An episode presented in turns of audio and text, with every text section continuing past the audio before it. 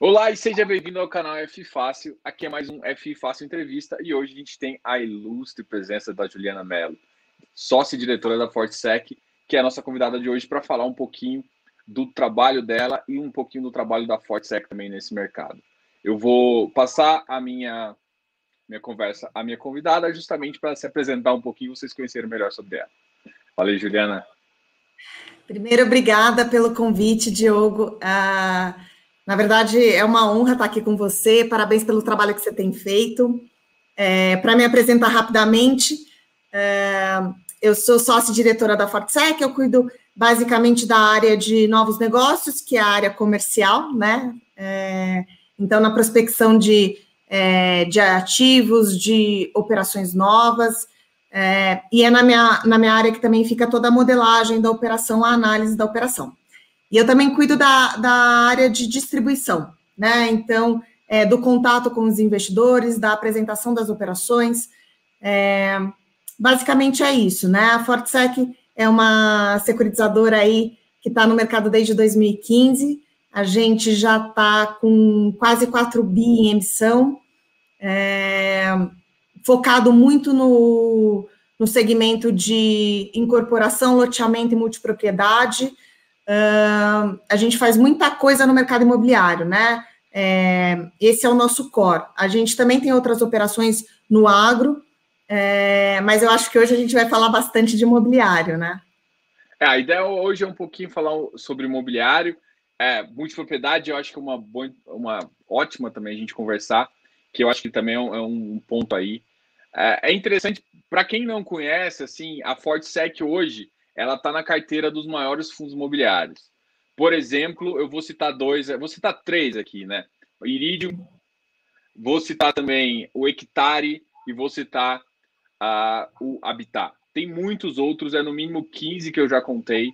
São uh, fundos de diferentes mercados aí. Uma das coisas que eu mais gosto uh, desse mercado é principalmente o crédito pulverizado. Eu vou conversar com a Juliana é, para ela explicar um pouquinho para você o que é crédito pulverizado, que é justamente a, eu acho que será, será a cereja do bolo. E que, para mim, durante o Covid, é, durante essa pandemia, que a, muita gente fala que acabou, não acabou, enfim, durante essa, o pior da crise, que ele foi em março, as operações ainda continuavam saudáveis, continuavam pagando PMT, né? O que é o mais importante para você. Então vamos falar um pouquinho desse mercado pulverizado que eu acho que hoje tá, tá brilhando o olho de muita gente que às vezes estava tratando com desdém um pouquinho antes. é verdade. É, a gente, é, o nosso core também é, dentro do mercado de imobiliário é essas operações pulverizadas, né? Que a gente chama. O que, que significa isso? A gente tem aquela operação é, que a gente chama de corporativa, né? Que é quando a gente tem um devedor único, né? Então, uma empresa ela está emitindo uma, um título de dívida, né? Pode ser um CRI lastreado numa debenture, enfim, é, para levantar recursos no mercado de capitais, né? E basicamente, quando a gente está falando de uma operação corporativa, a gente vai. Como é que se dá a nota dessa operação ou como é que se é, dá a rentabilidade dessa operação, né? É, a análise que é feita é do risco, é, a gente fala do risco de crédito dessa companhia, né? Basicamente, vai ser uma análise é, dos demonstrativos financeiros da companhia, né? Então, ela está emitindo uma dívida de 50 milhões é, por um prazo de cinco anos, né? Então, eu vou ver é, no resultado da companhia se ela tem condições de adimplir com essa, com essa emissão, né? Se, ela, se aqueles pagamentos que foram é, previstos naquela emissão serão é, feitos pela companhia, dado o histórico dela é, e os resultados, obviamente, né? E lógico que você vai fazer uma análise, enfim, com o, o, cenário macroeconômico, né? Como é que é a empresa, a gente sempre vai ver passado, né? E projetar isso para o futuro, dado o cenário macro.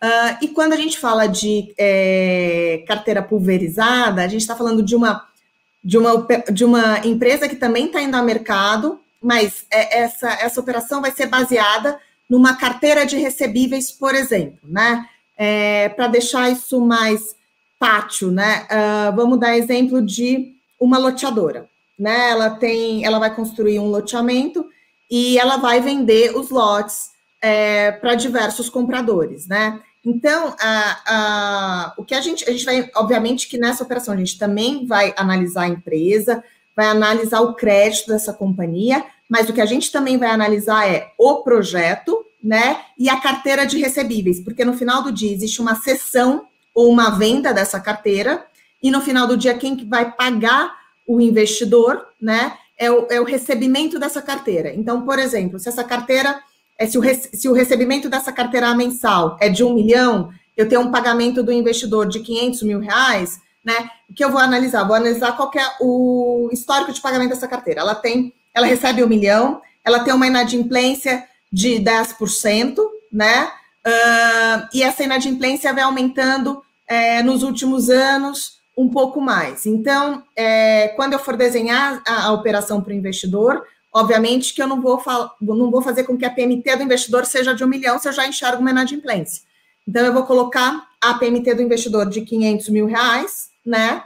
Um, vou receber esse um milhão na minha conta, e se tiver inadimplência, mesmo assim eu vou pagar o investidor, né? Dadas as análises que eu fiz macroeconômicas é, e de behavior, né? De comportamento da carteira.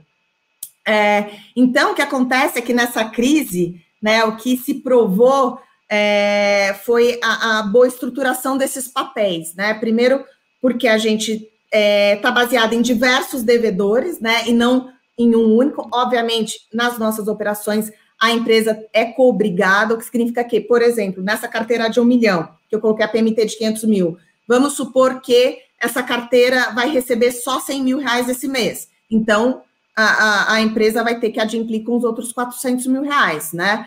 É, existe a cobrigação da companhia, mas a gente desenha é, uma operação para que isso não aconteça. Então, a, a operação ela tem é, mecanismos de segurança que suportam é, algum estresse é, no meio do caminho, que foi o que aconteceu na pandemia. Então, a, a gente questionou muito, né, essa, essa história de high yield e high grade. A gente viu muita operação que é considerada high yield, né, é, ter renegociação no meio da crise, ter alguma inadimplência.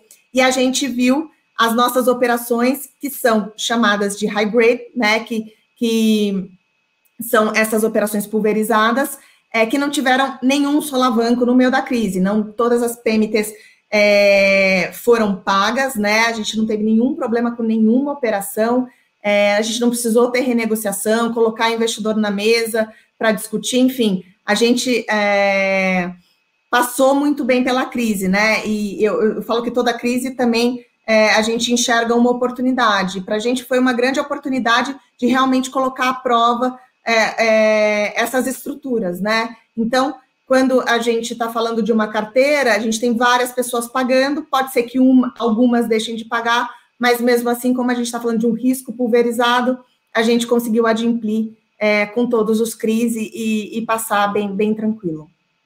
Não, show de bola. Eu vou pegar várias coisas que você falou aqui e aí vai, vai, já, eu já vou puxar um gancho aqui de conversa. Uma das coisas que você comentou é justamente que vocês é, fazem um CRI para, por exemplo, receber um milhão. Esse um milhão é importante é, falar para as pessoas que não cai mais na conta da SPE. Então, uma das pegadinhas é é, existem o cobrigado SPE e às vezes o cobrigado incorporador também. Então vamos, vamos montar um pouquinho dessa estrutura, começar a montar. E aí essa conta cai no patrimônio uh, separado. Perfeito. Na conta de patrimônio separado, que é a, a patrimônio separado da operação, que quem é, faz a administração desse patrimônio separado é a securitizadora. E Perfeito. nesse patrimônio separado, o que, por exemplo, Deus, é, você recebeu os um, um milhão e era 500 mil da PMT. E aí cê, o excedente volta para a pessoa, para o empreendedor, né? E Perfeito. aquilo lá faz. Só que existem alguns mecanismos que, se cair demais, que se, por exemplo, se esse fluxo é, for mais ou menos 120% o fluxo mensal cair demais, tirando amortização e, e, e outros, outros itens, é, começa também a, a ficar se, segurando uma parcela, certo? É, na, naquele termo de, de, de securitização. Você tem, uh, você tem que ter o um mínimo na, de, de, mais ou menos 120%, em alguns casos, 110%. Então, vamos, vamos falar um pouquinho dessas. dessas, dessas da dinâmica da operação. Exatamente, dessas travinhas que você começa a colocar na operação para deixar ela mais segura. O que eu quero aqui falar é que tem muita gente ainda que, que tá olhando para o high grade, achando que é assim, por corporativo, achando que ele é o, o, o máximo, e de repente esque... o, o high yield está vindo com muito mais, umas operações muito mais amarradas e bem estruturadas que, que deixa a operação muito mais seguras. E é o que você falou aqui. Passou muito melhor durante a crise. Mas por que que passou? Porque às vezes o, o, pulverizado ele tem uma tendência de, de, de pegar uma, uma, rede maior de número de pessoas e, mesmo sendo afetado, ele ainda consegue pa pagar o principal. Vamos, vamos falar um pouquinho desses mecanismozinhos Vamos, vamos sim. Foi, foi muita dar... pergunta ao mesmo tempo. Mas a gente vai falando, você vai me lembrando é. se eu esquecer de alguma coisa. Vou dar um passo para trás, tá? É, pra, até para falar disso, eu vou falar um pouquinho de gestão, tá? É, a Fortsec, a gente já, quando começou a, a montar a empresa, a gente já entendia que a, o papel da securitizadora era muito importante e relevante na operação, né? É, e a gente é, se comprometeu a montar uma, uma área de gestão que desse para o investidor toda é, transparência necessária para que ele é, conseguisse atuar e decidir é, por, é, por investir ou não naquele papel, tá? e quando eu falo gestão, é que a gente tem um papel, é como se fosse um gestor de fundo, né? A gente acompanha a operação é, cada CRI como se fosse um fundo para a gente. Então, é, o, todas as nossas operações elas têm lâminas e acompanhamentos mensais. É, durante a pandemia, o acompanhamento passou a ser diário, para vocês terem uma ideia. Então, a gente faz acompanhamentos mensais é, da operação como um todo. Então, de como a companhia vem performando, como estão as vendas, como está o comportamento da carteira, e sempre 100%, nunca amostralmente, tá? É, isso dá muita transparência para o investidor na tomada de decisão, né? E a gente faz isso porque qualquer problema que venha a ter, a gente consegue antecipar esse problema. Por exemplo, é, lá atrás a gente viu o mercado tendo é, muitas surpresas, né? Por exemplo, ah, tinha um CRI, ele, o investidor vinha recebendo é, um pagamento, de repente parou de receber, quando foram ver, a empresa quebrou, né? E aí entrou, entrou numa briga judicial, enfim. É, na verdade, se você tem um acompanhamento muito é, próximo do, do, do, cliente, você antecipa qualquer problema e consegue ajudar os dois lados, né? Então, às vezes, falar com o investidor, bom, investidor, é, o perfil da carteira desse empreendimento mudou, a gente vai precisar mudar lá na frente alguma coisa na operação, por exemplo, ou para o empreendedor, olha, a gente está vendo que as tuas vendas estão, é, a qualidade das vendas estão piorando. Como é que a gente pode fazer para te ajudar? Enfim, vamos pensar na operação, porque a nossa ideia é que a própria operação sempre se pague, né? Essa é a ideia. Enfim, estou contando tudo isso é, para falar que a, a gente também, é, a gente acompanha muito de perto essas carteiras, né? É uma gestão muito ativa, mas não necessariamente a gente faz a gestão é, da carteira, né? Então, o que a gente fala é, em time que está ganhando, não se mexe. Então, por exemplo, se eu estou fazendo é, uma operação para um empreendimento na Bahia, né? É, o empreendedor, ele conhece os seus clientes, ele sabe como tratá-los, né? É, sabe como fazer o pós-venda, é, sabe como negociar. Então, a gente não vai entrar nisso. Então, a gestão da carteira continua sendo feita pelo empreendedor, a não ser que ele não queira, ou a não ser que a gente enxergue algum estresse nessa carteira. É, e a gente vai é, espelhar essa carteira, ou significa audit, auditar mensalmente essa carteira, né? Então, é, isso é importante porque tem, tem muito empreendedor que fala: bom, eu faço o meu trabalho muito bem feito, e todas as vezes que eu passei esse trabalho para um terceiro, eu tive uma experiência ruim, né? É, e eu não quero passar o contato dos meus clientes, eu não quero é, correr esse risco. Então, é, é, importante falar que a gente vai, é, vai, vai acompanhar essa carteira, né? Fazer uma auditoria todo mês, é, mas a gente não vai fazer a gestão ativa dessa carteira, tá? Agora, os recebíveis, eles não vão mais cair na conta da operação, na conta da empresa, eles vão cair na conta da operação, que é o que a gente chama de patrimônio separado, né? E obviamente que o empreendedor, ele tem total transparência dessa conta, ele tem acesso a essa conta, ele vê tudo que está caindo, né? E a gente é, faz esse trabalho a quatro mãos. Então, tudo que cair nessa conta, eu vou tirar o pagamento do investidor, né? É, vou fazer esse pagamento para o investidor e o que sobrar eu vou devolver. Então, isso é na sessão de carteira, não na, na, na venda definitiva de carteira. Essa é uma operação que eu gosto muito de fazer. Eu acho que uh, ela é a, a melhor operação para ambos os lados.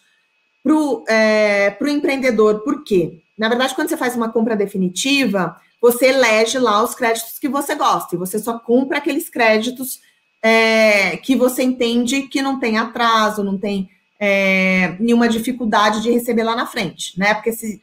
Pode falar. Fala desses créditos aí, da, dessa, de, não atraso, de não atraso, de 90 dias, essas questões aí que, que deixa o crédito melhor, vamos supor. Claro, quando a gente tá, vai, vai analisar a venda definitiva, eu não vou aceitar crédito com mais de 60 dias de atraso, é, não pode ter inadimplência histórica maior é, que 90 dias, é, a carteira tem que ser price, o empreendimento tem que estar pronto, performado. É, por que, que o investidor, ele, quando ele olha para comprar a carteira, ele, ele olha esses créditos? Às vezes os critérios são até um pouco mais é, mais é, duros, assim, por exemplo, tem, tem, tem operação que não aceita é, é inadimplência zero, por exemplo, né? Não pode ter, porque é, de, se você é uma compra definitiva, se tiver qualquer problema em termos de cobrança, de recuperação, de execução, isso vai ficar para o investidor a custo do investidor, né? Então, obviamente que na hora de escolher, ele vai escolher só os créditos, os melhores créditos. Quando a gente está olhando para uma sessão de carteira, nessa operação a gente tem a cobrigação do empreendedor, né? É uma operação de dívida. Então, no final do dia, a gente consegue abrir um leque muito maior. Eu vou fazer 100% de sessão da carteira, eu consigo aproveitar o potencial máximo da carteira, né? É, olhar até, por exemplo, para vendas futuras.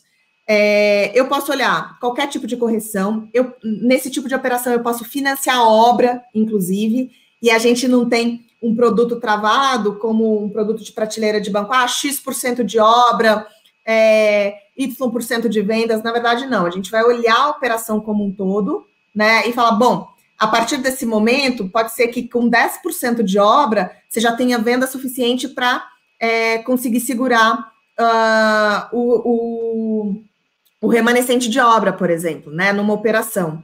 É, então, nessa operação de cessão de carteira que eu estou mencionando, não é ah, que muitos reclamam, ah, eu estou emitindo uma operação, né? E aí eu estou tendo um deságio muito grande no valor do, do, da minha carteira, um deságio muito grande em, é, em, relação ao valor da minha unidade, do lote, da cota, enfim. É, nessa operação, é, não existe esse deságio, né? Na verdade, porque é, como a gente tem a cobrigação, a gente vai olhar, a, a operação obviamente vai ter uma taxa de emissão, né? E aí a gente vai, com essa taxa de emissão, a gente vai ver a parcela de pagamento do investidor, que é os juros, mais o principal lá mensalmente pagando o investidor é, no dia a dia da operação. E aí tudo que sobrar eu devolvo para o empreendedor. Então, os interesses estão muito casados. Então, se ele tem uma venda melhor, se ele tem é, uma carteira hum, é, cada vez mais adimplente, ele vai ter cada vez mais excedente dessa operação. Então, caiu um milhão, é, 500 mil eu vou tirar para pagar o investidor, sobrou 500 mil, naquele mês eu vou devolver para o empreendedor. É, eu vou devolver para ele pagar os custos administrativos, marketing, vendas, já tirar resultado da, da, da empresa, se for o caso. Então, é, a gente consegue, é, obviamente depende da operação, né? É, mas é, montar uma, uma operação muito mais flexível é, e aí, quando a gente fala, ela é flexível, mas ela é muito segura, né? E aí, quando você menciona os 120%, né? É, pode ser 120, 130, 140, vai depender da análise que eu, que eu chamo é, o behavior da carteira, a, o comportamento histórico da carteira, né? Então, por exemplo, eu vou falar que no mínimo é, a operação precisa ter 120% de razão de garantia de saldo devedor e de PMT. O que significa isso? Que é, quando eu olhar pelo prazo da operação, os créditos trazidos a valor presente pela taxa da operação, esses créditos devem representar pelo menos 120% do saldo devedor da operação, né? O que significa isso? Se todo mundo hoje, essa carteira minha inteira, resolver pré-pagar, eu consigo pagar a operação, eu consigo quitar o CRI, tá? É, e ainda eu tenho uma gordura, né? É, porque se tiver algum outro é, que, que não pague, é, eu ainda vou conseguir pagar o meu investidor, dado o histórico, a performance é, dessa carteira. E eu tenho a razão de garantia de PMT. Significa que, se for 120, que tudo que cai na minha conta tem que representar 120% da parcela de pagamento do meu investidor, né? Então, é, é, essa gordura, então, pelo menos 20% é o excedente que eu vou devolver, porque eu, se eu tenho uma razão de garantia de 120, é, eu tenho uma gordura pelo menos de 20%, certo? Então, é isso que eu vou devolver mensalmente para o empreendedor, para que ele toque lá a vida dele. O que é legal comentar é que a gente tem é, muitos mitos, né, na, no mercado de capitais, né? Então, é, que a gente não pode fazer operação menor que 20 milhões, que, que não para de pé, que são só empresas que estão no, no eixo é, Rio-São Paulo, Rio, Paulo, ou pelo menos no sudeste do país, que tem que ser carteira saque price, só isso, senão não dá para fazer, que tem é, operação que só pode ser com, com, com obra performada, não tem é, operação de mercado de capitais para obra. Enfim, são várias. Tem que fazer alienação fiduciária unidade a unidade. Eu tenho empreendimento que tem mais de 10 mil unidades, né? Imagina fazer alienação fiduciária unidade a unidade. Então, é, dá para montar operações flexíveis, mas muito seguras, que se provou agora na pandemia. Então, a gente tem, é, primeiro, né, esse over collateral que a gente que a gente exige, né, que a gente chama de razões de garantia, a gente tem fundo de reserva, a gente constitui fundo de obra e paga contra medição, como é o plano empresário. É, uma coisa muito legal para comentar.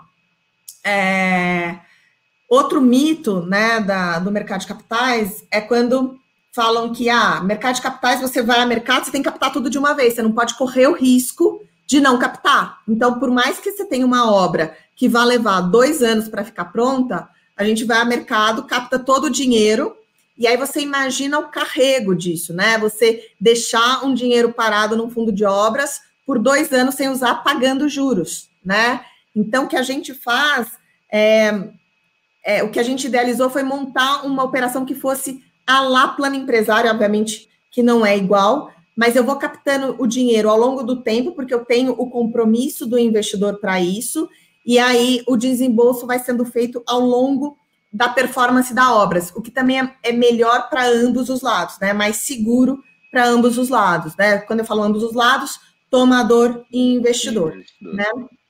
Então, enfim, é, e além da gente ter sempre contar com a cobrigação não só da SPE, mas a cobrigação da companhia, da desenvolvedora.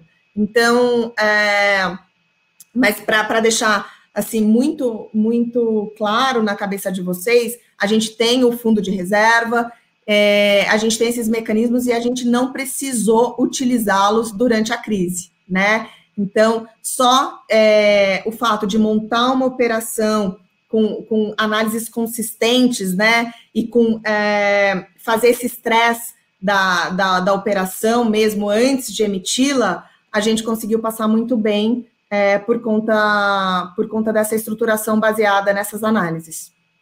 Não, isso é show de bola. Duas coisas aqui que a gente pode comentar. É primeiro que você falou assim, olha, é, não importa, o, o percentual de obra não é um deal breaker, não, não, atrapalha muito. Mas o que eu gosto de ver, o que é, é um fluxo de venda, né? Porque o, o crédito pulverizado, o que todo mundo tem que estar tá na cabeça é que tem que ter um fluxo forte. É, isso é, é uma das coisas que que mais? Você tem uma, uma, uma métrica de porcentagem aí para mais ou menos uh, ah, para o pessoal entender, mais ou menos, olha, eu pego um percentual uh, de mais ou menos 60% de vendido já? Vamos falar mais ou menos? É, a análise que eu faço é o seguinte: quando eu olho a operação, é, se eu trouxer a carteira a valor presente pelo prazo e pela taxa da operação, com a gordura que eu estipulei, dada a minha análise de histórico, eu consigo adimplir com a. Eu consigo completar a obra desse empreendimento. Eu nunca vou correr risco de obra. Por exemplo, eu tenho. Você chega para mim com uma operação de 10 milhões é, e fala, Juliana, é, eu quero emitir só 10 milhões, mas eu tenho uma obra de 20. Os outros 10 eu vou colocar, eu tenho dinheiro, eu vou colocar. É, eu vou fazer essa operação? Não, eu não vou fazer essa operação.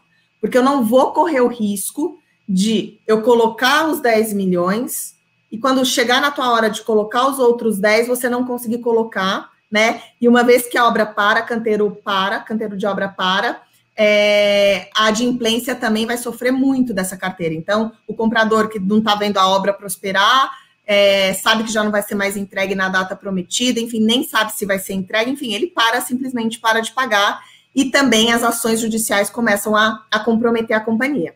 Então, esse tipo de operação, em hipótese alguma, eu faço. Então, eu sempre, por mais que uh, o, o empreendedor me fale que tem recurso próprio para fazer parte da operação, naquele momento, se eu vou emitir a operação, é, na, é, naquele momento, eu preciso que a operação garanta toda a obra do empreendimento. Então, é, a, a, carteira do empreendimento trazida a valor presente pela, pela taxa e pelo prazo da operação é suficiente com a gordura que eu preciso, dado o histórico, para terminar a obra. Agora, se o empreendedor me falar, Juliana, beleza, a gente vai então emitir uma operação de 20 milhões e não de 10, né? Beleza, vamos colocar os, os 10 primeiros milhões, né? E os outros eu vou colocar. Eu falo, ok, mas a operação é de 20. E a, a operação ela é confortável para ser de 20 milhões, tá? É, chegou no, no momento que o empreendedor vai colocar um dinheiro e ele não consegue, a gente coloca o dinheiro. Então, a, a, a, nossa é, a gente vai trabalhar, por isso, o acompanhamento muito próximo, para que a obra seja entregue sem dificuldade alguma e para que a carteira continue saudável. Tem, porque, por exemplo, para residencial é muito comum seguro de obra, né? Se, uh, quando um banco, um banco financia, não sei se o pessoal sabe, mas o banco não toma risco de obra, não. O que, que ele faz? Ele pega uma seguradora e fala assim: ó, seguradora, é, cobra da operação aí e ele só entra, no, ele só passa o dinheiro se esse seguro está em dia, ou seja, se der merda, a seguradora vai pagar a obra praticamente inteira. Para é. loteamento e para multipropriedade, você tem esse mecanismo que também pode é, ajudar o, o vocês sim. a ficarem mais seguros? Algumas operações a gente coloca seguro de obra, sim. Vai depender muito do tipo de operação, né? É, mas, assim, o, o, seguro, é importante a gente mencionar que o seguro, às vezes, não cobre tudo, né? Então, ele tem lá é, em, em, quais condições ele cobriria é, o risco de obra, né? Então, é, causas naturais, por exemplo, pode estar fora, por exemplo, de um seguro. Então, a gente tem que, é, tem que avaliar bem, né? Se aquele seguro, se aquele custo daquele seguro realmente diminui o risco da, da operação, né? Então, é, é, avaliar quando um seguro realmente é factível a gente colocar um seguro, porque também, dependendo do projeto, é, não tem seguro para, né? Então, é, e se tem, né, pode ser que o seguro também não faça muito sentido, né? É, é melhor você, é, porque é, a gente vai precificar o risco da operação no final do dia, né? Então, é entender se vale ou não a pena a gente colocar esse seguro. Mas tem muita operação nossa que tem seguro sim. Não, show de bola. Uma coisa que eu gostei de você comentar, e, e é interessante até para o empreendedor, é entender que, por exemplo, o, o, o CRI ele pode é, fazer mais ou menos o que você comentou aí de fluxo de obra. Ele vai separando em tranchezinhas e, e vai dando dinheiro. Por que, que isso é importante? Porque se você pegar tudo no começo, todo o dinheiro, você vai ter um carrego de juros e o spread, às vezes, pode comprometer a saúde da própria é. pessoa. Então, ela pega um valor e pode fazer essa, essa, essa entrada, certo? Tem muita coisa que a gente precisa colocar na conta, né? Porque às vezes a gente olha, ah, é, olha simplesmente a taxa, né? É, e tem outras coisas que são muito importantes, né? Então, quando você vai tomar um, um recurso é, numa instituição financeira, um, uma linha tradicional, né? Primeiro que ela pode estar completamente descasada com o teu fluxo de caixa.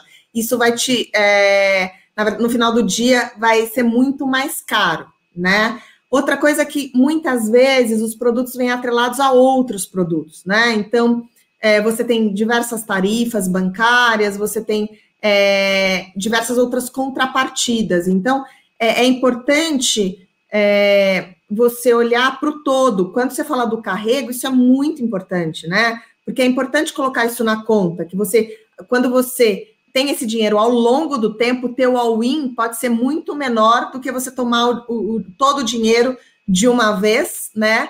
É, ou correr o risco de, se você tomou um, um, pouco de dinheiro agora, de não ter o resto do recurso lá na frente, porque o teu limite está tomado, é, ou se tomar o dinheiro todo na frente, é, o que esse carrego vai impactar aí na, na tua operação. Eu acho que é legal, é, Diogo, eu mostrar aqueles é, dois gráficos que mostram descasamento de caixa. Eu não sei se, se eu posso fazer o share aqui com o pessoal. Pode, pode, pode mandar deixa, aí que eu vou. Deixa eu já abrir aqui. É... Veja se, se a gente já consegue mostrar. Aqui. Tá conseguindo enxergar aí? Ah, e você fica sem ver, né? Ah, eu, eu, tô, eu tô sem ver. Tô, vocês não, conseguem não, já enxergar gra... meu gráfico? É, a, a, parte de linhas bancárias, ele, ele já está aqui na tela para todo mundo ver. Ah, excelente. Então, esse gráfico eu gosto de mostrar porque é, a curva azul é o fluxo de recebimento do empreendimento, né? Então, vamos supor que isso aqui é o fluxo de recebimento de uma operação de multipropriedade, tá? Uh, enfim, é, o empreendedor vendeu é, aí uma carteira para os clientes dele, as cotas, uh, vamos supor, no prazo entre 60 e 100 meses, né? E ele precisa de dinheiro para financiar a obra. Se ele recorre a linhas mais tradicionais, bancárias, ele vai ter, por exemplo, acesso a uma linha de é, capital, de giro. Né? Vamos supor que é uma linha de capital de giro aí de dois anos. Você vai ver que é, ele vai, na, nesse, nesses dois primeiros anos, que é o momento que ele vai construir o empreendimento, ele vai ter que também tirar dinheiro do bolso para pagar é, essa linha bancária. Né? É, eu, eu supus aqui nessa linha vermelha, a linha de pagamento desse empréstimo, é, numa carteira Price, por exemplo, tá? Então, é, vocês veem que a, a, carteira, né, essa, essa linha é, de crédito do banco, por exemplo, loteadora, é, os empreendedores é, de multipropriedade que não tem essa linha, uma linha tradicional bancária, como é o plano empresário para os incorporadores, é, o fluxo de, de caixa descasa completamente, né? E aí não faz muito sentido, né? A empresa ter que, na verdade, ela está pedindo dinheiro emprestado para construir e, na verdade, ela tem que, durante a construção, ter que pagar esse empréstimo. No, nesse outro gráfico, é, o que a gente mostra é exatamente como a gente desenha o fluxo do CRI. Então, o fluxo azul continua sendo é, o fluxo de recebimento do empreendimento, né? Então, as vendas que foram feitas com prazo entre 60 e 100 meses, e aí o, o fluxo do CRI, que foi desenhado para 100 meses também, por exemplo, e esse fluxo, essa linha do CRI, ela fica abaixo da linha de recebimento é, da carteira, né, do projeto. Então, essa gordura que a gente vê em azul claro é o que a gente chama de over collateral, é aquilo que eu, eu falei que é a razão de garantia, né? Que no caso você deu o exemplo de 120%, é, por exemplo, os 20% aí entre uma curva e outra. Então, o que, que significa isso? Que eu vou, eu vou, via mercado de capitais, né, via a emissão de um CRI, é, dar o recurso para o empreendedor construir né, o empreendimento e ele vai pagar com a carteira do próprio empreendimento ao longo dos anos e não vai ter nenhum descasamento de caixa, né? Muito pelo contrário, ele vai ter um excedente aí durante todo é, o prazo da operação. Vou, vou tirar aqui a, a, o compartilhamento. Show. Não sei se ficou muito claro. Eu, eu gostei de ver esse gráfico. Acho que dá para entender muito bem exatamente isso, né? Porque qual que é o descasamento aqui? O primeiro você tem um fluxo, você ganha muito dinheiro no começo, mas sua taxa de juros às vezes não, o seu fluxo financeiro não cobre a taxa de juros. No outro caso, você, você o, o valor é, é, pago ao longo do tempo. Então você, você não consegue, você consegue pagar a, a operação se paga. É basicamente isso. A operação se paga, exatamente. A gente desenha a operação para que ela se pague com tranquilidade, né? Então, é, quando você, né, o empreendedor, ele decide é, fazer um empreendimento, né? Ele, obviamente que ele faz um estudo daquilo e aquilo, obviamente, tem um trabalho e tem que ter um retorno para ele, né? E com a operação, a operação, na verdade, tem que ser uma alavancagem financeira saudável para ele, né? Então, por exemplo, é, é, um exemplo que eu gosto muito de dar. Ele tem, se o empreendedor ele tem é, 50 milhões, né? E ele tem um empreendimento que custa, vai custar 50 milhões. Se ele faz uma, uma alavancagem financeira saudável, ao invés de fazer um empreendimento que custa 50 milhões, ele pode fazer três empreendimentos é, ao mesmo tempo, né? E o retorno dele em cima desses 50 milhões vai ser muito maior do que se ele fizesse um projeto único né? Obviamente, se a alavancagem financeira for saudável, como a gente propõe aqui. Não, e isso que eu acho que, tipo assim, é, a gente traz agora ao tema um pouco do que eu queria falar, entendeu? A grande questão é o seguinte: é, para o médio empreendedor e para quem às vezes não tem essas linhas de capital, essa linha de bancária ou alguma coisa assim, mas tem um bom empreendimento, tem um bom fluxo, o mercado de capitais, é, o mercado de capitais pode ser essa alavanca, essa impulsão.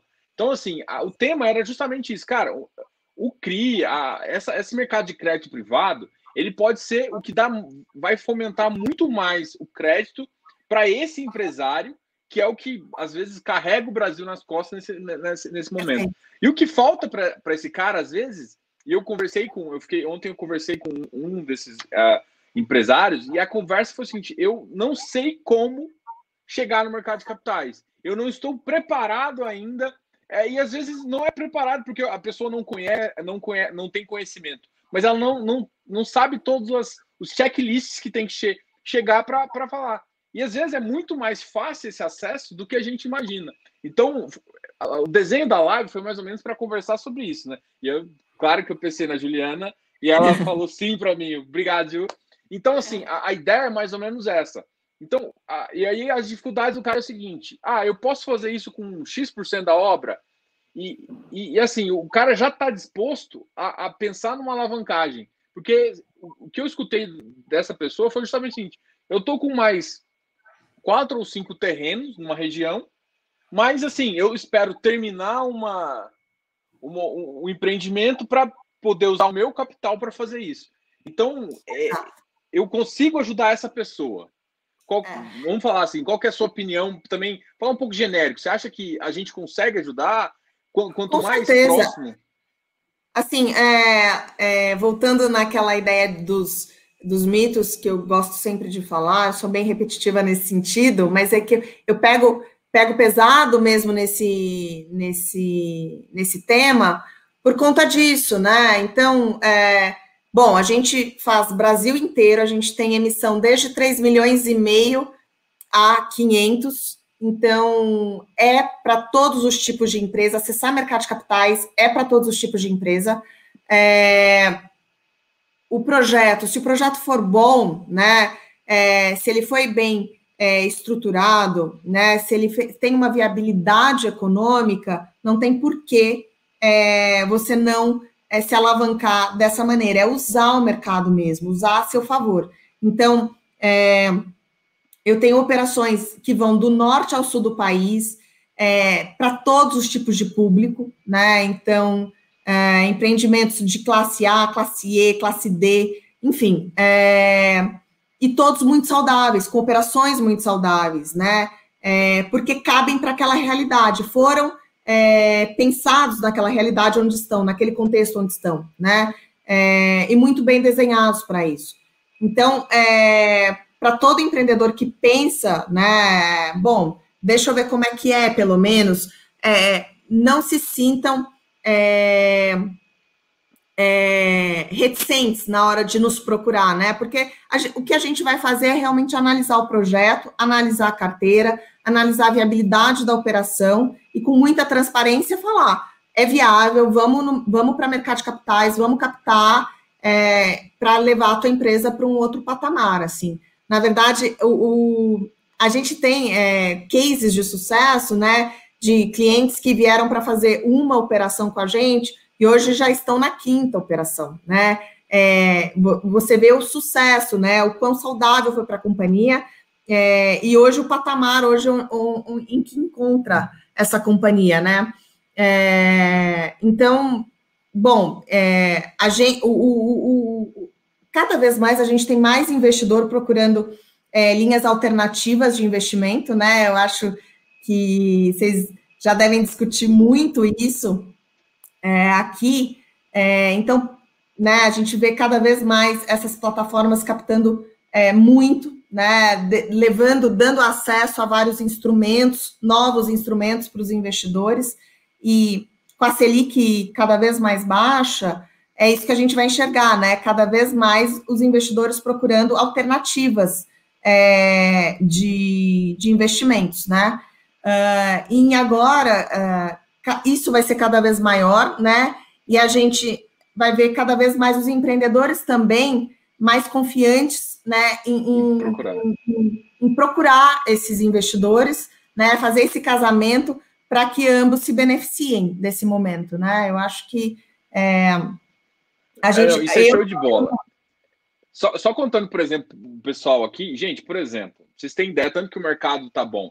Vamos contar dois casos aqui, que é, por exemplo, tá. se você for analisar Iridium e Hectare, vocês vão ver que assim, é, o, o Hectare ele não é só, o Iridium não tá só com pulverizado, mas ele tem uma parcela dele. O, Iri, o Hectare não, o Hectare é todo basicamente pulverizado. E, e assim, teve rateio grande no montante adicional. Então os dois tiveram isso. Então o pessoal tá com apetite ao maior risco, ao maior, a maior taxa. E assim, isso não necessariamente agora, e aí o pessoal está se ligando nisso, que não necessariamente maiores taxas estão atrelados ao maiores, a, aos menores riscos, aos maiores riscos. E de vez em quando isso muda de jogo. E, é, é. E, e, esse detalhe é muito interessante aqui. E aí, pensando um pouquinho também, aí a gente já pode falar do empreendedor que, que busca isso, ele pode, por exemplo, Existem casos, às vezes o cara tem duas operações. Às vezes uma operação sozinha não dá, ele pode às vezes juntar duas SPS, também tem, tem formas, se o, ainda mais se o cara já faz há um certo tempo, ele não precisa pegar de um empreendimento só, né? Tem, tem, tem, tem mecanismos financeiros de fazer uma operação de CRI é, de 4 milhões, 5 milhões, mas que às vezes envolve mais de uma SPE. Então, é, fala um pouquinho desses critérios, por exemplo, ah, o que, que você prefere? É, Sacoque, Price, é, o, quais são os melhorezinhos ali que, que te brilha o tá. olho quando você. quando alguém gente, fala, putz. Se a gente for olhar para a saúde da carteira, eu sempre vou preferir uma carteira saque ou price, né? É, a Sacoque, para quem não sabe, é aquela que tem correção é, anual, né? Ou até mensal. Uh, e aí, por exemplo, o, o comprador da unidade começa pagando uma parcela menor, né? E ao longo do tempo essa parcela dele vai crescendo. Então, é, historicamente, quando a gente vê, olha para a saúde das carteiras, é, as carteiras saque price, obviamente, porque você na saque a parcela começa maior e fica menor, então ao longo do tempo a tendência é que é, a carteira tem uma adimplência muito boa, né? É, e na price, se o, é, é, a parcela é constante, então se o meu cliente já consegue pagar aquela parcela, aquela parcela, provavelmente no futuro, se, a, se o valor é o mesmo, ele vai continuar conseguindo pagar, né? Então, quando a gente olha para o comportamento da carteira, é, eu prefiro, né, sempre carteiras saque price. Agora, eu tenho operações de carteira sacoque muito saudáveis, mas é porque na hora de analisar a operação, eu desconsidero toda essa correção. Então, eu monto uma operação para que ela seja saudável, mesmo se não tiver correção alguma, né? É... O que mais que você me perguntou, além, além da carteira Price? Eu perguntei também falando ajuste de, de, de, por exemplo, ter mais de uma SPE dentro da operação. Ah, legal. Alguns ajustes de operação que você consegue fazer para levantar uma operação. Os desenhos podem ser diversos, né? Então, a gente faz um é, é, tailor-made, né? Cada, cada, cada operação é desenhada para aquele projeto, para aquele empreendedor. Não existe é, produto prateleira, né? Como eu chamo. É, por exemplo, eu posso, se o empreendedor ele tem, é, eu tenho operações de quatro empreendimentos. Foi feita uma operação para quatro empreendimentos. Então, pode ser que eu já tenha um, uma, um empreendimento performado que tem outro empreendimento que tem zero de carteira e zero de obra. Eu consigo colocar os dois juntos né, e financiar, por exemplo, 100% da obra do outro. É, é um exemplo. E ainda é, financiar, por exemplo, o final da obra do primeiro, se ele não tiver terminado, dependendo da carteira desse primeiro. Então, dá para você montar diversos tipos de operação. É, Na incorporação. Uma, Pode falar. Uma das dúvidas, eu acho que de, desse, desse empreendedor é, por exemplo, às vezes ele estava com algumas carteiras ali no final já, e ele estava querendo Sim. entrar no outro é, empreendimento. Então, ele pode usar parte das carteiras ali do, do empreendimento que ele, que ele já vendeu, mais o que ele pensa em vender aqui, já com uma, uma, obra um pouco estruturada, e justamente aí você, você pensa na carteira toda. Aí você olha a experiência Exato. dele. Perfeito. E, e, é, assim, e a gente vai olhar a venda desse novo também. Então, eu tenho tranches adicionais futuras. Primeiro, a minha obra está está garantida. Isso que é importante, a operação está segura. E ainda vão ter é, vendas futuras que podem chamar tranches adicionais futuras, desde que a operação esteja muito saudável para isso, né? Então, você pode montar uma operação é, feita para aquele caso específico, né? É, outra, outro tipo de operação que a gente faz é, por exemplo, na incorporação. A gente tem aquela regrinha básica do plano empresário que é, depois do ABITS, o empreendedor tem de seis meses a um ano para repassar as unidades ou repagar a, a, operação, né? E quando eu faço via mercado de capitais, na verdade, eu quero o melhor para né, os dois lados. Eu gosto de repetir, tem que ser o melhor para os dois lados. Então, não vou querer que o empreendedor depois é, comece a vender lá no final das contas as unidades num preço mais baixo, né, para poder me pagar nesse prazo tão apertado, né? Comece a rifar, a gente fala rifar as unidades. Então, eu posso desenhar uma operação com um prazo de repasse, por exemplo, de três anos. Ou eu posso já desenhar uma operação, é, supondo que alguns clientes desse empreendedor não vão é, fazer repasse bancário, eles preferem fazer carteira direta com o empreendedor, né? E posso já desenhar uma operação, inclusive, ou para esses clientes que vão fazer o repasse, direto, ou já colocar na, na própria operação uma carteira mais longa, uma operação de 10 anos, como é aquela que eu mostrei no gráfico, né? Se tiver essa carteira direta com o cliente, mesmo no caso de incorporação. Então, dá para a gente brincar, enfim, desenhar diversas estruturas, desde que sejam saudáveis para ambos os lados. É, isso é importante também. Assim, é, primeira coisa, é, gente, eu acho que o canal aqui também vai, eu, eu consigo ajudar também mas assim, a gente tem a Juliana, eu vou deixar os contatos aqui embaixo, justamente para a gente fazer. Agora, eu vou, vou numa pergunta aqui, mas eu quero fazer a pergunta daqui uma, uma minha também. A primeira é a seguinte: em termos de. Você falou no começo que você faz um espelhamento ali. E alguns uh, desses empreendedores ainda fazem um pouco do controle em planilha, tá? E aí, é, é, vocês exigem algum sistema? Tem alguma questão nesse sentido? Vamos falar dessa, começar um pouquinho também da parte tecnológica ali, do que, que ele precisa ter, né?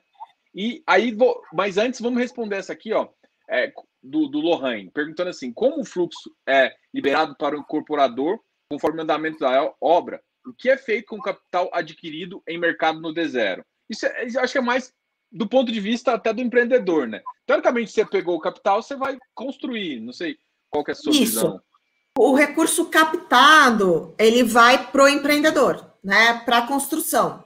É, não necessariamente sempre só para a construção. Então, por exemplo, se é, eu tenho uma carteira que tem, eu já consigo emitir hoje em D0 10 milhões de reais e eu tenho uma obra de 5, né? Então não vão, eu posso emitir uma operação de 10 e 5 milhões vão para o empreendedor para que ele, por exemplo, invista em outras coisas da companhia, compre novos terrenos, enfim, para capital de giro, e os 5 milhões eu vou reter em fundo de obra para reembolsar a obra e para ter certeza que a obra vai ser entregue dentro do prazo previsto, né? E aí, por exemplo, ah, bom, mas essa obra eu vou fazer em dois anos. É, então, na verdade, eu vou captar é, esses outros 5 milhões, eu vou chamando tranches, por exemplo, de 2 milhões, para até concluir a obra é, desse projeto, por exemplo. É, eu não sei se eu respondi completamente não, a pergunta. Eu acho que o, o também está na dúvida em relação ao fluxo. O fluxo é um pouco desenhado de acordo. A grande questão é o seguinte: você recebe um valor que você mais ou menos precisa. Perfeito. É, pode, pode ter um excedentezinho assim a mais da obra, dependendo do seu fluxo financeiro. E aí, esse, esse excedente de obra pode já sair para o maior acionista, provavelmente o incorporador mesmo. Ele está na SPS, entender que tem a SPE lá dentro e os sócios da SPS são os incorporadores, às vezes até pessoa física. E aí, nesse momento que excedeu, então o cara já pode tirar para até é, aplicar em outro, outro empreendimento, que é o que a, a maioria dos empreendedores fazem, né? Isso. É, na verdade, assim, como a gente comentou, é, o fluxo desse, desse empreendimento ele vai passar a cair no patrimônio separado da operação, né? Então, o fluxo desse empreendimento ele vai parte para pagar o investidor e parte ele retorna para a empresa. Mas é importante lembrar que o dinheiro para construir já foi todo dado, né? Então, essa depois é a dinâmica do dia a dia da empresa. E dá para montar é, diversos tipos de operação, tem que entender realmente qual é a necessidade da empresa e o que dá para fazer com o que ela tem dentro disso. Não, isso é show de bola. Agora, a minha pergunta original ali da, da parte tecnológica, o empreendedor ah, ainda está em planilha, que, como é que seria essa mudança para. É, assim, quando a gente está falando de carteiras muito pulverizadas, né, é, de um fluxo de recebimento, é, muito pulverizado, é importante, a gente não exige nenhum sistema específico, né? Mas a gente, obviamente, vai avaliar o sistema é, para entender se ele entrega e se ele faz o controle adequadamente. Então, a gente já se deparou com sistemas que faziam a correção do contrato de maneira errada, né? Então, o empreendedor estava vendendo lá é, uma unidade com uma correção de 1% ao mês mais inflação, por exemplo, tá? Estou dando um exemplo, e quando a gente olhava no cálculo da, das parcelas, a gente via que o cálculo estava sendo feito errado, né? Então, o importante é quando a gente está olhando para uma, uma carteira muito pulverizada, é sim que você não, obviamente, não vai dar para controlar via Excel, né? É, a gente vai ter que controlar via sistema. É importante que tenha um sistema, mas não tem nenhum específico, né? Obviamente tem que ser um sistema que dê informações corretas e a gente vai avaliá-lo. Não, show de bola. É, uma das coisas que talvez o pessoal está com dúvida também é o seguinte: de onde vem a, a grana? Beleza, você chegou, vamos lá começar desse empreendedor aí que chegou para mim, a gente conversou com ele. Pô, beleza, vou fechar a operação. E aí? É, eu, eu preciso já ter um investidor que já quer colocar e vocês só fazem o, o, Não a, o envelopamento na... ou qual que é a maneira que chega é. dinheiro para gente? Vamos lá. Na verdade, a gente, o, a gente vai fazer esse link com os investidores, né?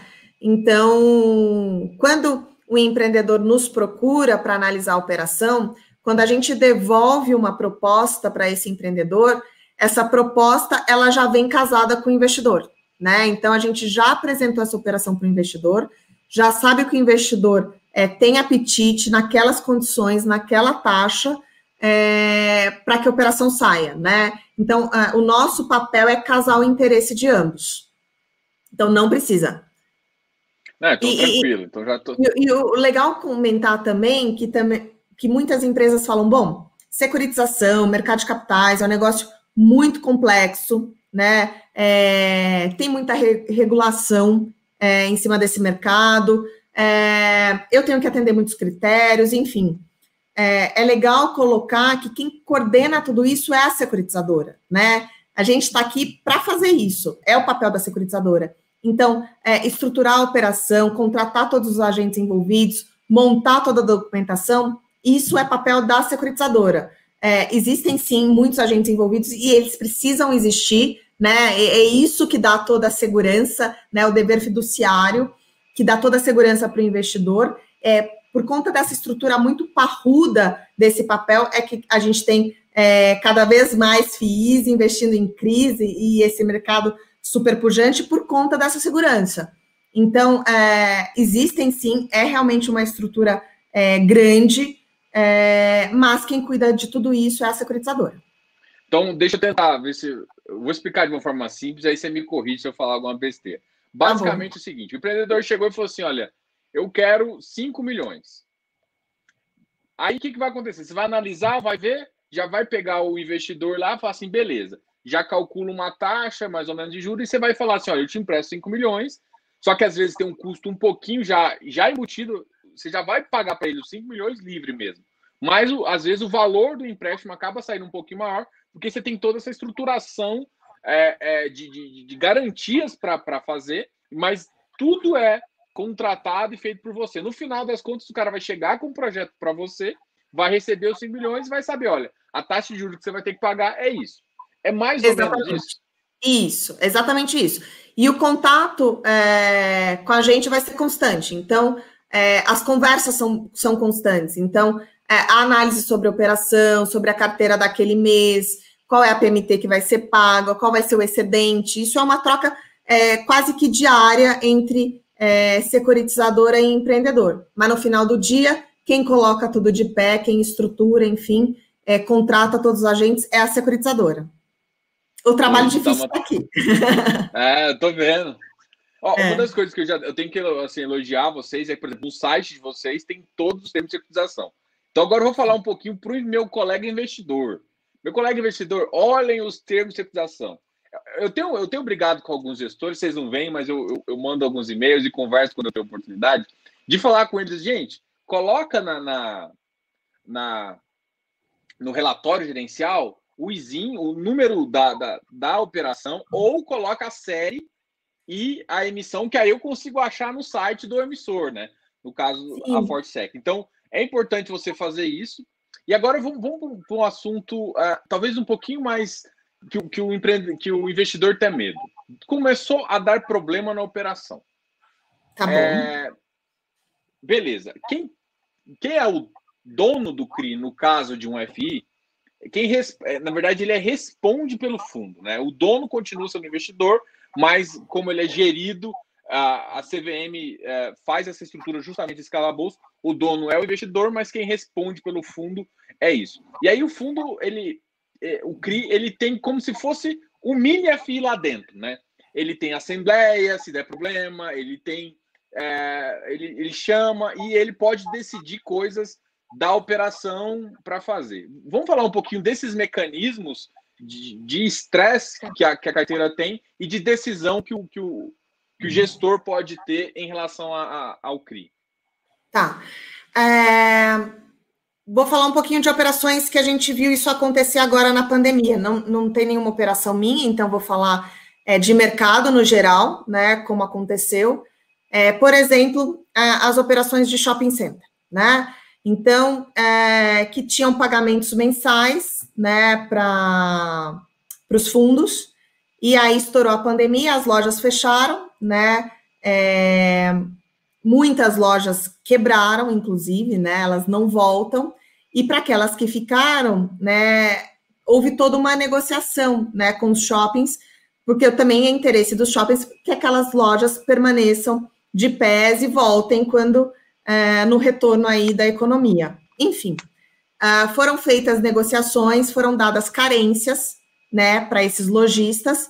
É, tiveram shoppings que, de, que fizeram é, algum abatimento na parcela, né, e tiveram shoppings que, que deram carência e renegociaram para que essas parcelas que não foram pagas agora sejam diluídas e pagas é, no próximo ano, por exemplo. Então, toda vez que isso acontece, é, toda negociação desse tipo, a, a securitizadora ela tem que convocar uma assembleia, né? E aí, no caso, é, você, o, o, investidor que é, tem, tem algum investimento num fundo específico, quem vai responder vai ser o gestor daquele fundo. Então, aquele gestor ele vai participar das, dessa assembleia e deliberar, junto com os outros investidores daquele papel, o que, que é melhor fazer para aquele, aquele negócio específico, né? Bom, a gente vai dar carência ou a gente vai dar um abatimento, né? É, quando é que a gente vai cobrar isso de novo, né? É, é, as PMTs vão ser de que forma lá na frente? É, ok, eu estou dando, eu estou ajudando ele agora, mas como é que eu vou ter isso? Como é que eu vou é, garantir que eu vou ter isso no futuro, né? Então, por exemplo, tem alguns investidores que vão pedir até uma contrapartida, né? Então, ok, eu te dou uma carência, mas me dê uma garantia a mais, mas me dê alguma coisa por esse prazo. Então, é uma negociação, né? Então, a gente viu é, durante a pandemia algumas negociações acontecendo no mercado. É, Para a gente, a gente não teve nenhuma, nenhum caso desse tipo, é, porque o que a gente, a gente faz, a gente, eu gosto de falar que a gente antecipa um pouquinho é, o problema. Então, se eu vejo é, durante a pandemia todas as PMTs foram pagas, enfim, é, não estou nem falando de pandemia agora especificamente, mas se eu tenho uma carteira, né, que tinha um comportamento de pagamento flat, que é, é, eu recebi, eu recebo nessa carteira um milhão por mês até o final dessa operação, né? De repente, no meio do caminho, tiveram clientes que distrataram dessa carteira e novos clientes foram é, foram colocados nessa carteira.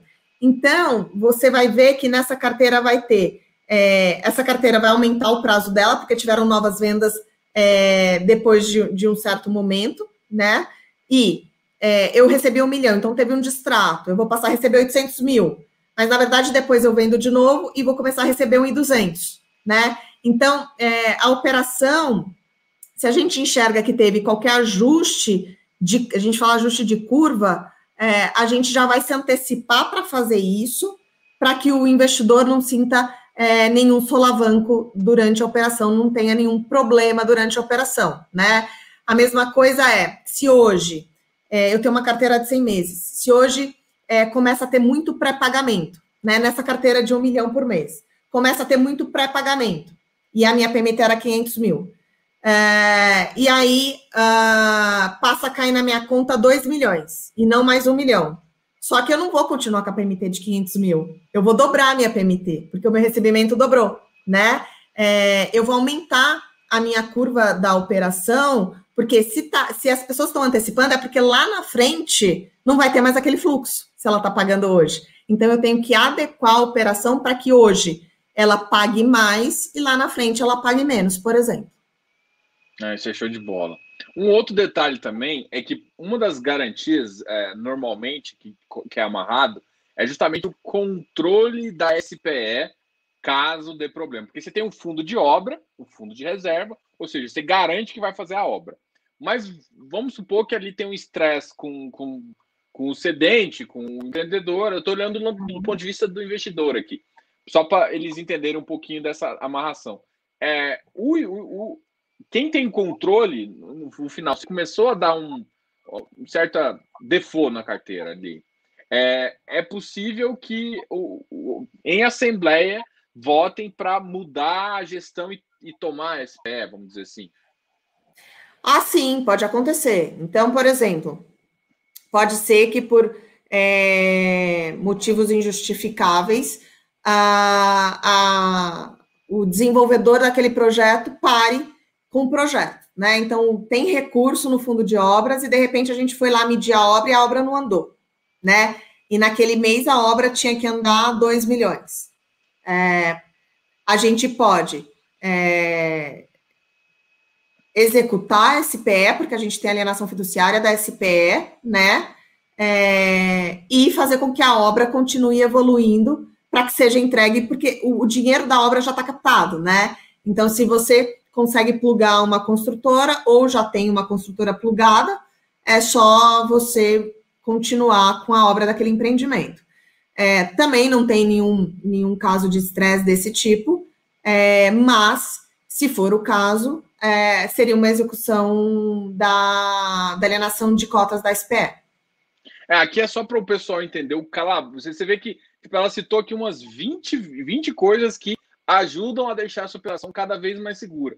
E, e não sei se você notou várias vezes, gente, a obra sempre está garantida. Então existe Sim. aquele fundo de obra que não tem como. Isso até, até a SPE dentro dela mesmo é, não pode tirar lucro também enquanto não é construído a, a, a, a, própria obra. Então, isso é muito importante você entender, então, da garantia. E aproveitando aqui, eu quero. Ah, foi uma pergunta até do, do Bernardo aqui, é uma coisa que muita, muita gente tem dúvida, e eu sei que talvez seja o, uma das coisas que vocês têm mais experiência no mercado, talvez é a, é a, é a securizadora que. Não sei se é a única que faz, mas é a que mais faz com certeza, que é a multipropriedade, né? Então o pessoal tem um pouco, às vezes, de receio, e, e na verdade é o, é o, que tem um maior o fluxo mais forte, né? Vou deixar é. você falar aqui também. E um outro detalhe é justamente, acho que talvez o pessoal tenha um pouquinho de medo por conta das vendas, né? De como é agressivo o pessoal na hora das vendas. Mas vamos falar um pouquinho dessa estrutura de multipropriedade, como se foi desenhada aqui no, no, no país. Tá, a, a multipropriedade ela tem é, uma lei específica super recente, né? É, mas a gente começou, inclusive, a fazer a operação antes disso, né? É, de novo, baseada na análise e, e numa boa estrutura, né? O comportamento de pagamento dessas carteiras ele é, ele é realmente mais complexo, né? Ele, ele demanda um trabalho muito maior. Porque você imagina que, para quem não sabe, multipropriedade é quando você tem a venda é, de uma fração ideal de um apartamento, de um hotel, que te dá o direito de utilizar esse apartamento por X semanas por ano. Né? Então, você, você tem, quando você compra essa, essa cota, você tem é, a escritura dessa cota, dessa fração ideal, né? E essa fração ideal te dá um direito de utilização. É, a gente viajou muito fora do país, né? É, nos Estados Unidos, na América Central. Isso já, o timeshare já é, é muito difundido há muitos anos, né? É um mercado muito consolidado. Uh, e a gente estudou bastante antes de começar a, a, desenhar e viabilizar esse tipo de operação, né? Hoje a gente é, realmente é, a gente praticamente está é, é, tá sozinho nesse mercado. É, é, porque realmente é um mercado complexo e demanda uma estrutura é, muito parruda é, para ge gerenciar essa operação e até para estruturar essa operação. mas, como o acompanhamento é muito próximo, né, e a gente tem todos esses mecanismos de segurança, é, como bem colocou o Diego, são operações extremamente saudáveis, né? Obviamente que a gente tem esse comportamento cíclico da carteira, é, mas a, a, operação é desenhada para aguentar isso. Quando eu falo é, comportamento cíclico, é que é, você imagina que é, numa operação podem ter 10 mil compradores, porque você está comprando uma fração ideal de um apartamento, né? É, imagina quantas pessoas não estão comprando junto com você aquele apartamento especificamente, né? É, então, eu tenho operações que têm mais de 10 mil compradores ou até 15 mil compradores, né? Então, e, e, é, uma, e é uma compra é, de lazer, né? A pessoa está comprando férias no final do dia. Então, se ela tem qualquer soluço, é a primeira coisa que ela vai deixar de pagar, né? É, ela não tá, não é a parcela da casa própria dela, né? É a parcela do é, empreendimento de multipropriedade, do resort que ela comprou. Então, é, a gente vê um movimento muito cíclico dessa carteira. Então, é, as vendas, é, a gente chama que é a venda de impulso, a compra de impulso, né? É, é uma venda é, que tem um apelo muito grande, né? E tem também muito distrato se, compara, distrato se comparado com é, loteamento, incorporação, enfim, nem se compara. Então, a, a operação é toda desenhada para aguentar é, essa, essa dinâmica da operação. É, é, engraçado, eu tenho uma impressão que, por exemplo, na época de férias, onde vai mais gente ali, deve ter um, um movimento maior também, tá? até para entender que às vezes o fluxo de venda nessa época deve ser maior, e aí depois deve sustentar um pouquinho essa, essa informação. É, o que a gente Tem fala algum... de sazonalidade, né? Então, Isso. nos períodos de férias, as vendas, é, a gente tem um movimento de venda muito forte, né? Tem empreendimento que mais que dobra a, a, a venda né, dessas unidades né, nesses períodos, e o comportamento também, porque é, quando o cliente começa a usufruir né, do empreendimento, ele já começa a ter um comportamento é, de pagamento melhor, né? Então, é, por isso que do lado do empreendedor é, é, é importante trabalhar bem o cliente, fazer bem o pós-venda, né?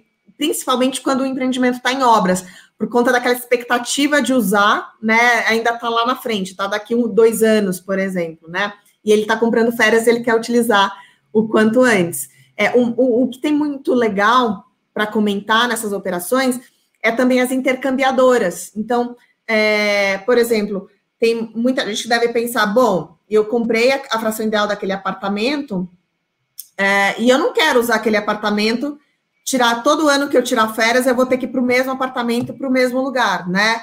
Então, é, que a gente tem intercambiadoras é, mundiais muito bem consolidadas, a gente tem é, intercambiadoras nacionais também com é, já um, uma, é, um alcance é, muito expressivo, enfim, que você pode trocar a, a, diária, por exemplo, o comprador daquela cota pode trocar aquela semana que ele tem, uh, vamos supor, em Olímpia, por Gramado, por exemplo, ou por Porto Seguro, é, ou para ir para fora do país. É, então, é, existem vários mecanismos é, dentro dessa operação que faz com que a operação tenha um bom comportamento de pagamento e, e aí, na verdade, a gente tem aí essa, esses CRIs que mostram a, a performance, enfim, é, que nos deixa bem, bem contentes e, é, satisfeitos. É, isso é show de bola. Se vocês olharem, quem, quem costuma acompanhar, por exemplo, detalhado, sim, você vê que o fluxo dessas operações, alguns têm razão de garantia de 400, de 600. Tipo, é um fluxo muito, muito, muito forte. Então, do ponto de vista de operação, é muito interessante. Então, para você, investidor, para tomar. O que você tem que entender é que realmente tem que estar tá isso, e é, é. Uma coisa que talvez falta, todo mundo fica na dúvida, é porque no Brasil, isso é igual a Juliana falou no começo, é meio recente. Mas timesharing já tem no mercado uh, externo há, há, mais de 10 anos. É que chegou agora para gente, né? E a lei nossa ainda é mais nova. Então, assim, a gente, eu entendo o receio do investidor, porque no Brasil, até a lei realmente ter o um entendimento do, do, do, do, Superior Tribunal Federal pode demorar um pouquinho. Tá? Mas agora, fazendo um resumo aqui, que eu acho que a gente tá uma hora e doze, eu tô querendo fazer tudo. a gente já tá, passou. A... Já passou. Mas uh, uma das coisas que a Juliana falou que eu gosto também de frisar é o seguinte, gente, o que vocês têm que entender é que quando ela fala da operação, você vê que ela, tá, ela, ela fala, ela, ela, ela olha muito para o investidor, né? Que é o papel ali do fundo, ela, ela tenta ajudar, né? Como secretizadora que está ali no meio. E também ela não esquece de dar suporte ao próprio a, empreendedor, ao próprio cedente do crédito, né? Então é um papel que você tem que ficar ali no meio dos dois e que para uma operação ser saudável, tem ah. que ter o um entendimento de todo mundo muito bem, né? Perfeito.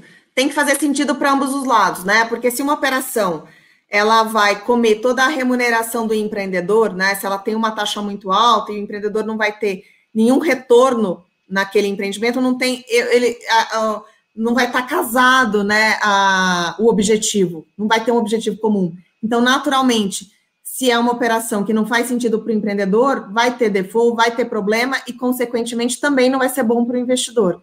Então, é, o que a gente faz é achar esse meio do caminho e, e, montar operações muito saudáveis, que no final do dia a operação saudável é boa para todos os lados, né? O empreendedor fica tranquilo de que ele está fazendo um bom negócio, de que ele vai ter um bom retorno naquele empreendimento e de que, é, e que a, a, construção, a viabilidade está garantida, né? É, e para o investidor, né? Se tem essa, essa combinação, né? É receber lá a remuneração dele super tranquilo. É, a gente já viu muita operação é, que, inclusive, chega para a gente de operações muito travadas que fizeram com que o empreendedor, é, no meio do caminho, tivesse dificuldades. Então, aquela recompra de crédito que, que na verdade, enforca o empreendedor em algum momento. Então, é importante sempre montar uma estrutura para que, é, ao longo da operação, a gente não tenha nenhum problema, é, nenhum soluço, né? A gente pode ter algum ajuste, mas problema não. Não, show de bola. Deixa eu fazer duas perguntinhas aqui do pessoal para só para ter claro. uma do Lohane. É, eu acho essa pergunta, é, a pergunta aqui ela é bem tranquila. É assim, quando há um distrato pelo devedor, pelo cliente, né? O cliente Sim, pulverizado que paga a operação. Isso. Aí ele está perguntando para onde vai esse valor? É, eu não sei se é para onde vai ou de onde sai, tá? Porque, por exemplo, tá. pra, o distrato, porque tem aquela lei do distrato que devolve 50%. Né? Sim. Se, é... se, tiver o, se, tiver o, se tiver a patrimônio de afetação, se tiver tudo ok lá, normalmente as espécies que vocês têm provavelmente tem isso, né? E assim, aí ele está falando assim: para onde vai este valor para o cotista, incorporador e sequestrador? Para onde vai uma. Se o distrato é da pessoa, vai para a pessoa, mas. É, Exatamente. de onde sai? De onde sai, eu acho, o valor? Por exemplo, se o, o comprador da unidade distratou, né? É, de novo, quem vai tocar essa dinâmica é a companhia, né? Vai distratar, vai fazer todo o trâmite do distrato e vai revender essa, essa unidade, né? Quando o distrato ele é feito, a empresa vai ter que é, devolver algum recurso para esse empreendedor, para esse comprador dessa unidade. Esse recurso sai do caixa da companhia, né? Que provavelmente vai vir do excedente que eu rebati para ele. Então, é, vai cair o dinheiro daquele mês, né? Teve o distrato, né? A SPE continua tendo gastos normais de contratação, de venda, de marketing, de distrato, enfim. É, teve o distrato, a, na verdade, aquela, aquele crédito não vai estar tá mais caindo na minha operação, obviamente, porque ele deixou de pagar, né? É, e aí esse recurso que vai ser devolvido vai ser, vai ter, vai ser feito entre a, a empresa e o comprador do lote. Então, quando eu, eu, comento que a gente não mexe no dia a dia da empresa, é realmente a gente não mexe. Quando que a gente atuaria? Quando existe uma venda definitiva da carteira, né? E esse crédito é definitivamente do investidor, então é, a gente atuaria no distrato e na revenda dessa unidade, né? Ou na execução, né? Dessa, dessa venda que foi feita. Não, show de bola. Agora vou à última pergunta aqui. Apesar de estar tá, a conversa tá muito boa, eu sei que você tem que fazer outra coisa aí. Bom, aqui é uma dúvida um pouquinho de garantias, né? É, é, é, esse aqui, eu estou selecionando essa porque é bem a, a clássica do medo do, do, do, investidor. Na experiência prática, eu não acho que vocês têm, mas tudo bem. Qual as garantias você percebe ser mais consistentes e mais complicadas? inclusive o ponto, o ponto de, é, do ponto de vista da capacidade e viabilidade de execução uh, dessas garantias. Qual que é a, as garantias mais complicadas? Essa é uma pergunta e a minha resposta vai ser muito pessoal, tá? É, então a gente tem diversos perfis de investidores, né? E, e, essa vai ser a minha visão como estruturadora e investidora, tá? Uh, eu gosto de liquidez, né? Então é, como investidora e como estruturadora, eu gosto de montar operações baseadas, por exemplo, em recebíveis, né? É, que tem ali um fluxo mensal pingando na conta, a gente vê é, como a operação é, tá saudável, né? E se qualquer solavanco na operação a gente já consegue pegar é, no mês, né? Agora, tem muita operação que é baseada pura e, simples, pura e simplesmente em ativo real né? Então, por exemplo, eu tenho um ativo X que eu vou te dar como garantia e aí vai ser emitida uma dívida. É, não é que eu não goste, mas, por exemplo, tem muitos ativos que não que são ilíquidos. Então, é, num problema, num default, até você conseguir liquidar esse ativo, né? Você imagina que tem ativos de 50 milhões, de 60 milhões, de 100 milhões. É, eu não estou falando que a operação ela é ruim, ela não é, porque né, ter um, um ativo real é uma garantia muito boa, mas é que a execução disso pode demorar mais, né? É, e a percepção de que é, a operação ela vai, ela vai entrar, ela vai ter algum problema, às vezes não é, não é tão nítido para o gestor, né? De repente acontece alguma coisa, por exemplo, como a pandemia, né? Você tem um default na operação, é, e aí você tem que decidir se você vai é, negociar, né? Como eu comentei antes, ou se você vai executar, né? Então você tem uma parcela que tem que ser paga naquele mês e ela não foi, né? Aconteceu a pandemia. Então, peraí, deixa eu ver, vou chamar todos os investidores e vou deliberar se eu vou é, renegociar, vou dar carência, como é que eu vou fazer isso? Bom, se eu acho que essa empresa não vai sobreviver à pandemia, eu vou ter que executar, né? E aí você imagina você executar uma garantia real que vale, por exemplo, 50, 100 milhões no meio da pandemia. Então, quanto tempo você vai levar para conseguir vender esse ativo para então devolver o dinheiro para o investidor? É, eu gosto de operações, né, que a gente comentou, pulverizadas, que tem mais liquidez, né? Que tem é, fluxo de pagamento é, e que a, gente consegue aí é, diluir aí os riscos é, nessa pulverização. Essa é a minha opinião, mas eu tenho muitos amigos gestores que gostam muito de operações baseadas em ativos, né? É perfil, é perfil de risco mesmo. Ah, isso o pessoal tem que entender que é um pouco de perfil também, né? Existe, é. É, é, nem se, por exemplo, você pode executar mini contratos também, você pode, você tem outros mecanismos para fazer e a operação ela tem, ela, ela já é construída para fazer isso. Eu acho que responde a, a dúvida. É, já tem um monte de pergunta aqui, mas eu, eu acho que já está com, com, bastante tempo. Muito obrigado, uma hora e vinte. Muito obrigado, Juliana. Obrigado por aceitar meu convite. Foi um papo Eu que te agradeço. Legal. Fico à disposição para o teu público. Quem tiver dúvida, quiser bater um papo, fiquem à vontade. É, nosso contato vai estar aqui embaixo, né? Daqui a pouco. Uhum. É, bom, enfim, e estou à disposição também para vir mais vezes, para a gente. A conversa foi muito boa, então talvez a gente possa ter uma outra conversa qualquer dia desse. Eu fico super à disposição. Oh, olha, você sabe, eu sou bem folgadinho, já falo. Já, deu a, já abriu a porta. Não oferece muito. Não oferece, não, que eu vou aceitar. Tá ok? É, então tá, pessoal. Obrigado aí pela audiência, obrigado por ter escutado a gente. Aqui a gente teve uma conversa com a Juliana Merto da Fortsec. Não se esqueça de se inscrever aqui no canal, dar um like nesse vídeo e deixe comentários aqui, que eu sempre respondo todo mundo. E dúvidas, se eu não respondi aqui no chat, eu respondo depois, tá ok?